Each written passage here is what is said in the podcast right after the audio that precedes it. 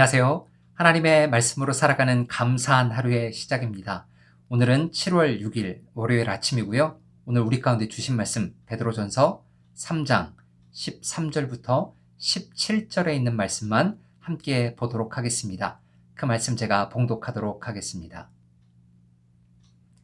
또 너희가 열심으로 선을 행하면 누가 너희를 해하리요 그러나 의를 위하여 고난을 받으면 복 있는 자니 그들이 두려워하는 것을 두려워하지 말며 근심하지 말고 너희 마음에 그리스도를 주로 삼아 거룩하게 하고 너희 속에 있는 소망에 관한 이유를 묻는 자에게는 대답할 것을 항상 준비하되 온유와 두려움으로 하고 선한 양심을 가지라.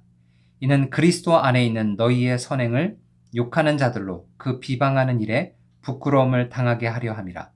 선을 행함으로 고난을 받는 것이 하나님의 뜻일진데 악을 행함으로 고난 받는 것보다 나으니라. 아멘. 오늘 본문의 제목을 성경적인 복이란이라는 제목으로 함께 말씀을 나누기를 원합니다.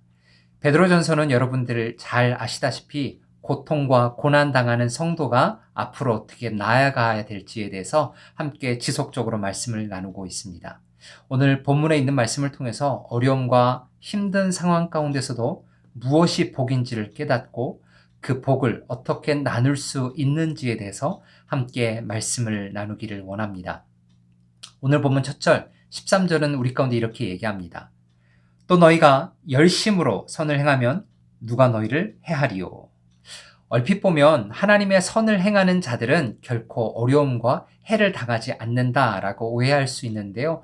오늘 본문 이 원래 편지를 받았던 베드로 성도들은 끊임없이 하나님의 뜻을 찾고 선을 구함에도 불구하고 여전히 고통과 어려움의 속에 있었던 것을 알고 있습니다.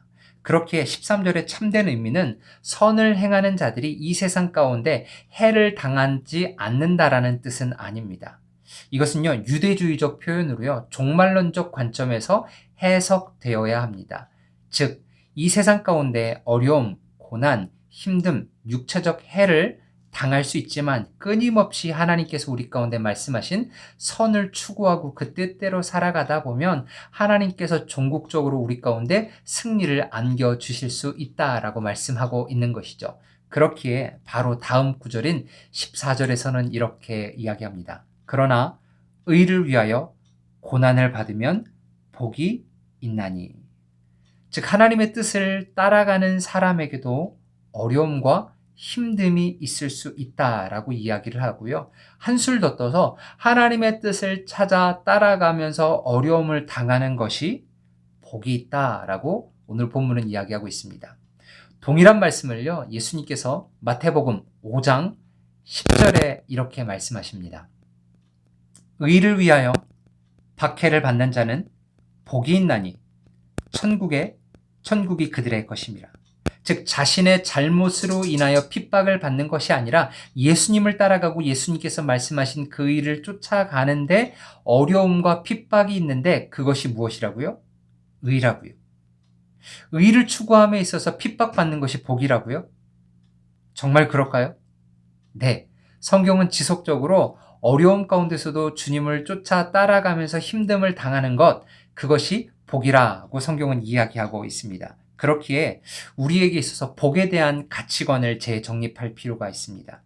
의를 위한 고난이 복이라는 것들을 제대로 받아들이지 않는다면 우리 가운데 고난과 어려움이 찾아들 때 그것이 우리 가운데 두려움이고 우리 가운데 엄습함이 될 수 있기 때문입니다. 그렇게 우리에게 먼저 성경적인 복이 정의가 무엇인지를 바로 알아야 합니다.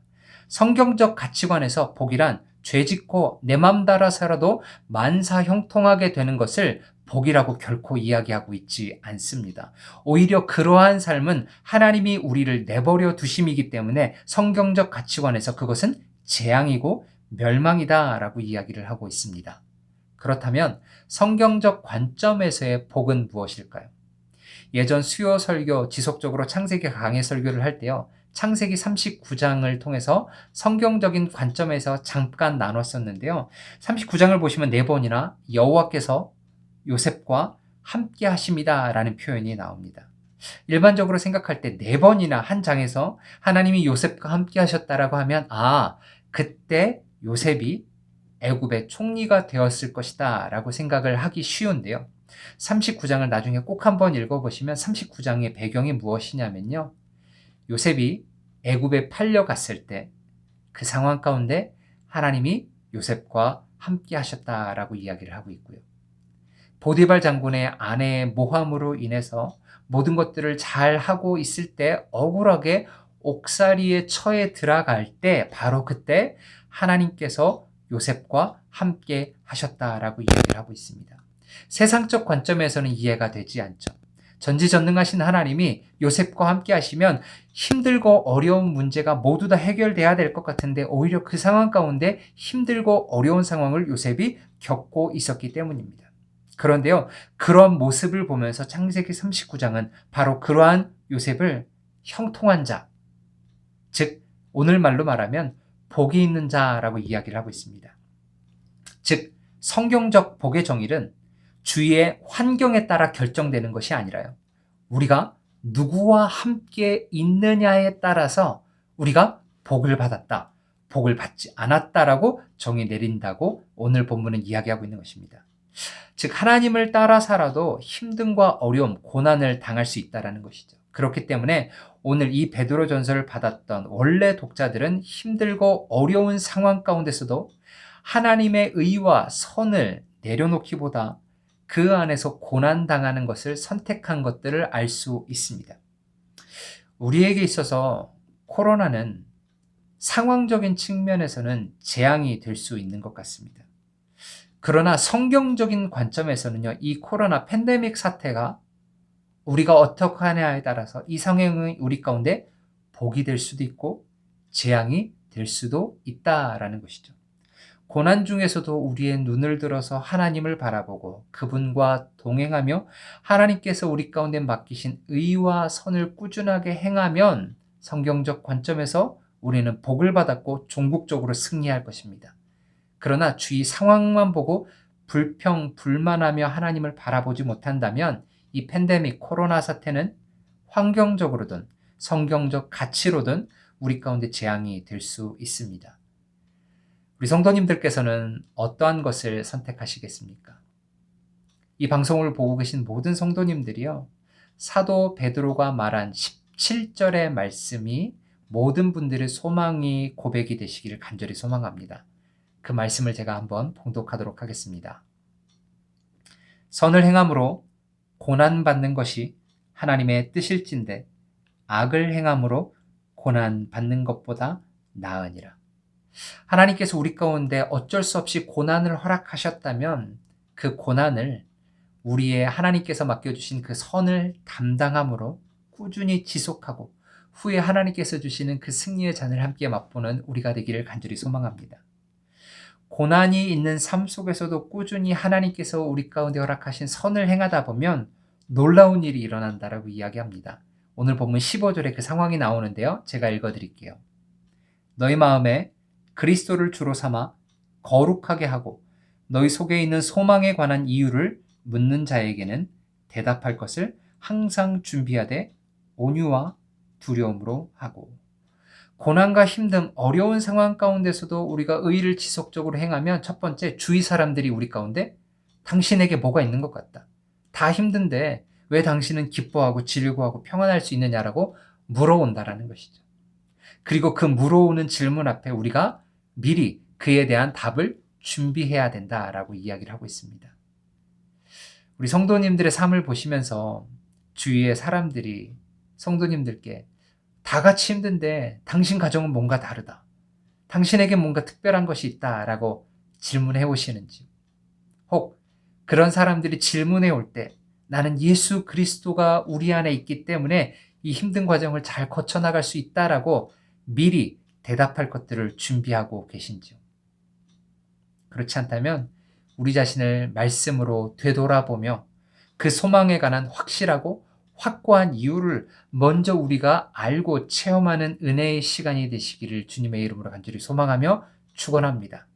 처한 환경과 상황으로 인해서 복을 가늠하는 신앙인이 아니라 성경적인 복을 마음에 담고 오늘의 어려움과 억울함, 재앙 같은 상황 가운데서도 사도 베드로가 말하는 소망을 간직하고 말씀 되시는 예수님의 반석 위에 서서 오늘 하루도 승리하는 귀한 성도님들 되시기를 간절히 소망하고 저도 기도하도록 하겠습니다. 오늘 말씀을 생각하면서요. 찬송가 488장 이 몸의 소망 무언가 찬양하도록 하겠습니다. 찬송가 488장 이 몸의 소망 무언가 찬양하도록 하겠습니다. 이 몸의 소망 무언가 우리 주 예수뿐일세 우리 주 예수밖에는 믿으리야 주 없도다 주 나의 반석이시니 그 위에 내가 서리라 그 위에 내가 서리라. 기도하겠습니다. 하나님, 베드로전서를 받았던 그 성도들의 모습이 우리의 모습과 별반 차이가 없음을 고백합니다. 주님을 따라간다라고, 주님의 의를 따라간다라고 함에도 불구하고 우리 주변에 참 많은 어려움과 고난과 고통이 있음을 고백합니다. 하나님, 그럼에도 불구하고 종국적으로 우리 가운데 승리를 주시는 그 하나님을 바라보며 이 사태를 인내함으로 잘 감당할 수 있도록 또한 하나님께서 우리 가운데 맡겨주신 그 의와 선을 끝까지 감당함으로 말미암아 주위 사람들에게 그리스의 선한 영향력을 미치고 복음에 대한 진리를 전파할 수 있는 우리가 될 수 있도록 인도하여 주시옵고 하나님 우리 가운데 우리 역시 우리의 믿음의 눈이 닫혀 있었다면 하나님 기도하는 이 시간 말씀을 보는 이 시간들을 통해서 우리의 눈이 열리게 하시고 우리 가운데 참된 복이 무엇인지 깨달아 알고 그 복을 전하는 자의 삶을 살아갈 수 있도록 성령 하나님 우리를 붙잡아 인도하여 주시옵소서. 그렇게 역사실 하나님을 미리 찬양하고 기대하며 우리 주 예수 그리스도의 이름으로 기도합니다. 아멘. 우리 가운데 선한 영향력을 통해 복음의 영향력을 넓혀가기를 원하시는 우리 그 하나님을 바라보며 오늘 하루도 나아가길 간절히 소망합니다.